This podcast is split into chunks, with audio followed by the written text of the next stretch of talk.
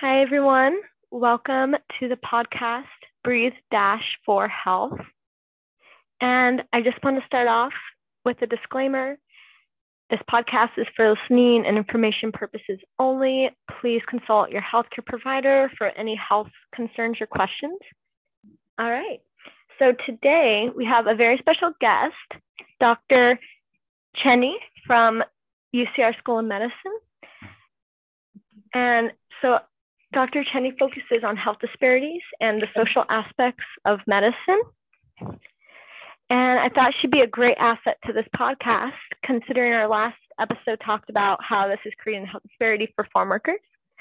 All right, so let's get started. So, Dr. Cheney, would you address what is a health disparity? Sure. So, first, thank you for inviting me to this podcast. Of course.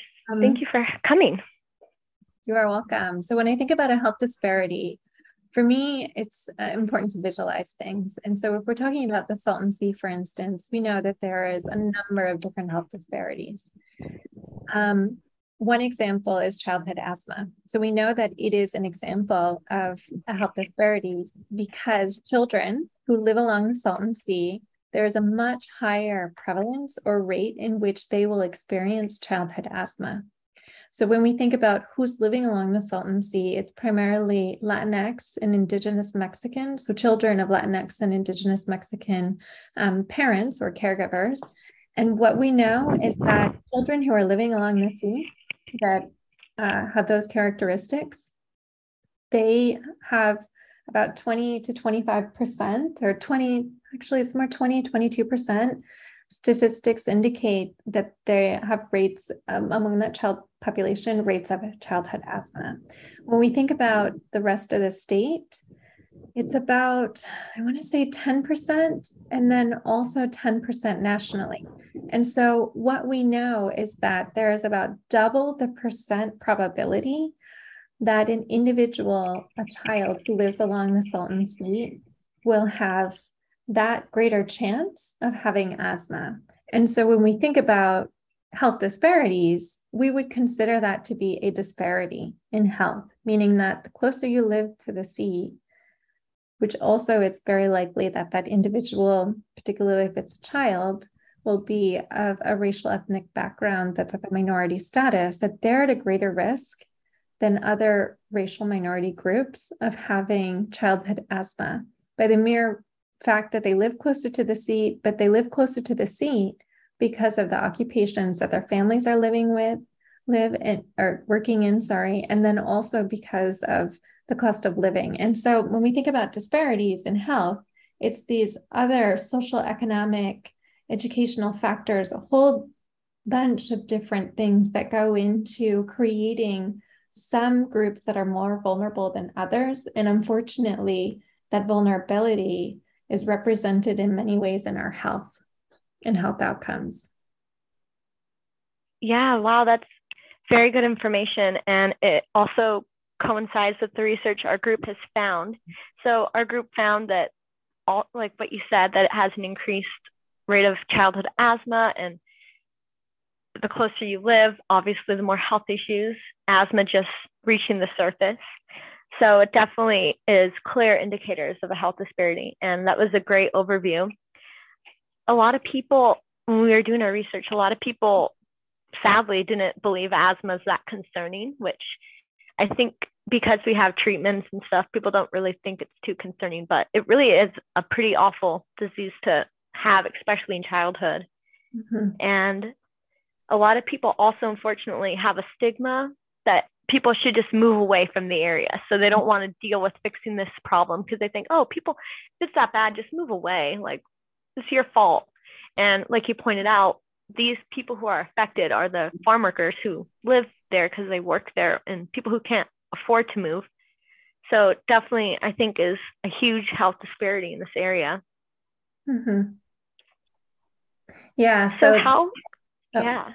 So I just wanted to comment on that. Um, so we hear actually quite frequently healthcare providers. Uh, so most of the work we do is with caregivers, Latinx and Indigenous Mexican caregivers of children who have either asthma or So they have a diagnosis of asthma, or else they have been prescribed by a healthcare provider, a pediatrician, for example, medication for mm-hmm. asthma and asthma symptoms.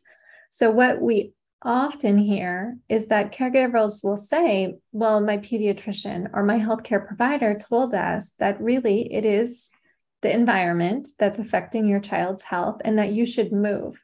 But when you tell an individual who's living in poverty that the solution is to move, that's really problematic because that the assumption is is that the individual has the resources and the finances to move, which often is not the case. That's why they're living close to the sea. Exactly. And that's that's part of why we wanted to do this work because it's expensive. I mean, finding a new house right now is ex- expensive and then also moving in itself is expensive and people just don't have those resources so they're mm-hmm. really just putting their sadly putting their children at, at risk and they don't want to but mm-hmm. you know there's no other way and also for people who think that asthma is not that big of a deal because i mean honestly so many people deal with asthma nowadays it is a big deal. And that's just kind of an early symptom. I want to call it like an early sign of air pollution. But as our research found air pollution leads to a lot of other problems like long-term problems such as early death or other lung diseases such as cancer or mm-hmm. heart disease even. So mm-hmm. looking at the early effects asthma is kind of just a pre pre sign that you your environment's not good for you mm-hmm. yeah and one of the things that we find in our work um, is that asthma is usually just one of several other conditions that children, chronic health conditions that children have. So um, nosebleeds, it's something that's really common, as well as allergies. And that could be skin allergies, it could be hair loss, it could be watery, runny noses.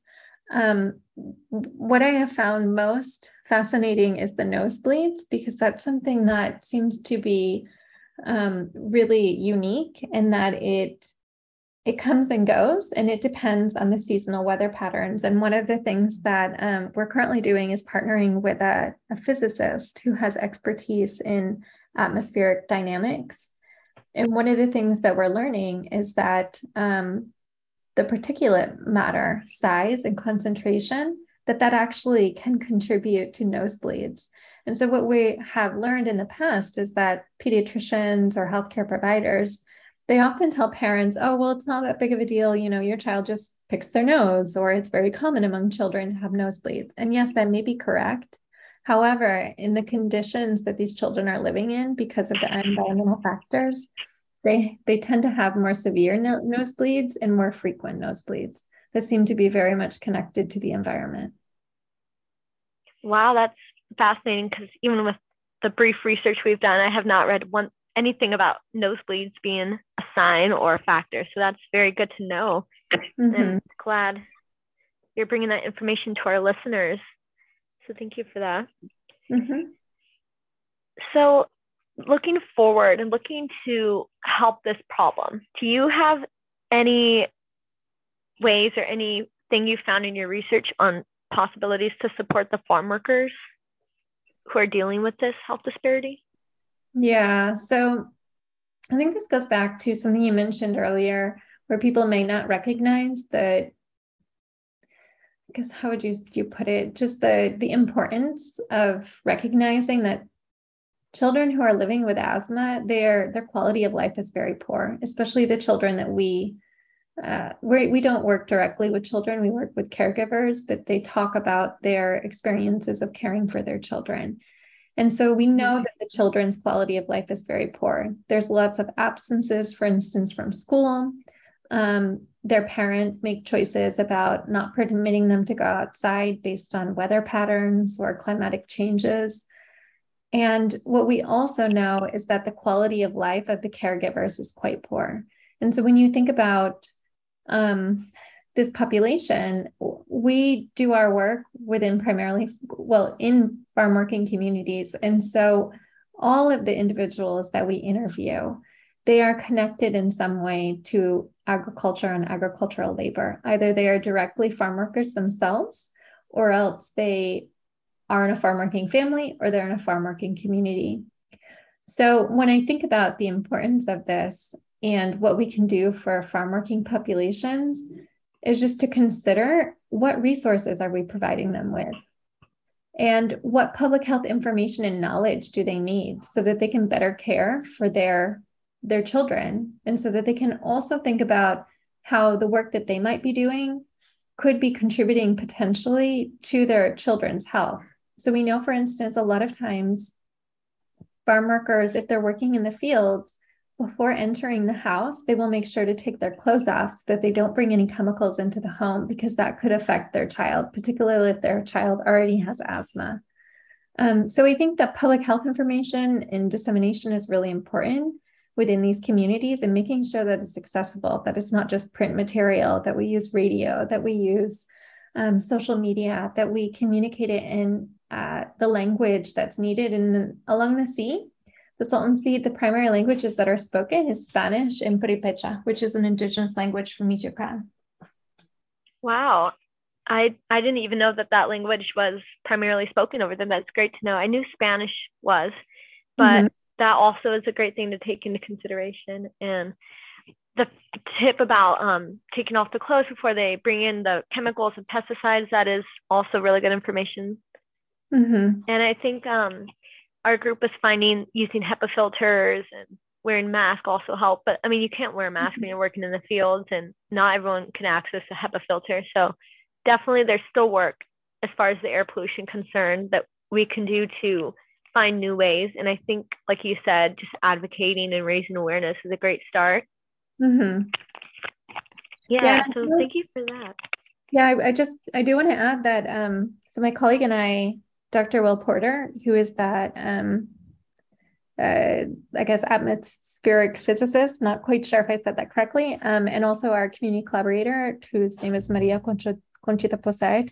We just received funds from um, a philanthropic organization to teach community members how to build their own air filtration systems and so that they can put them into their homes. It's specific to COVID to reduce um, transmission of COVID 19, but we are planning some research around understanding whether this also reduces symptoms for children with asthma, having these home filtration systems. That's great. That's incredible. Um, I would like to get more info about that, honestly. And then I will let that, I will post that info to our Instagram page so any listeners could access that. I will get in touch with that and get that info out. So that's awesome. Great. You said you said that they're teaching people how to make their own filtration systems. Yeah, so do it yourself filtration system, which uses um wow. like the Home Depot box fans and then filters. Mm-hmm. Mm-hmm. Wow, that's great. That's awesome. Mm-hmm. All right. And so like you were saying, asthma rates um, are definitely increased in that area. And asthma also, do you think it leads to an increase in like childhood obesity due to not being able to be as active? Yeah, I I imagine yeah. absolutely. Um, because what caregivers share with us, and actually right now we're doing a photo voice project, and so um, we ask parents specifically during um, more severe weather events how do they care for their child and what are their child's symptoms? And when they notice that there's going to be a dust storm or when they notice that you know it just isn't the right environment for their child to go outside or they're not not the right time of day that they their children are stuck inside. And that's really harmful for children. Or they might be that they might be at school and um, the school staff might decide that because the child has a history of nosebleeds or the child has a history or current diagnosis, for instance, of asthma, that they will not permit the child to go outside because maybe they've had a recent child or a recent asthma attack. And so when you think about the limitations that are placed on these children's lives, I mean, absolutely, their physical activity suffers. And so that could contribute to obesity it also it must be very difficult being a child and knowing that you're different from the other children and um, eating is one thing that they can do. And so who knows, maybe there's overeating among children because of the stress that they experience and not being able to really move about physically.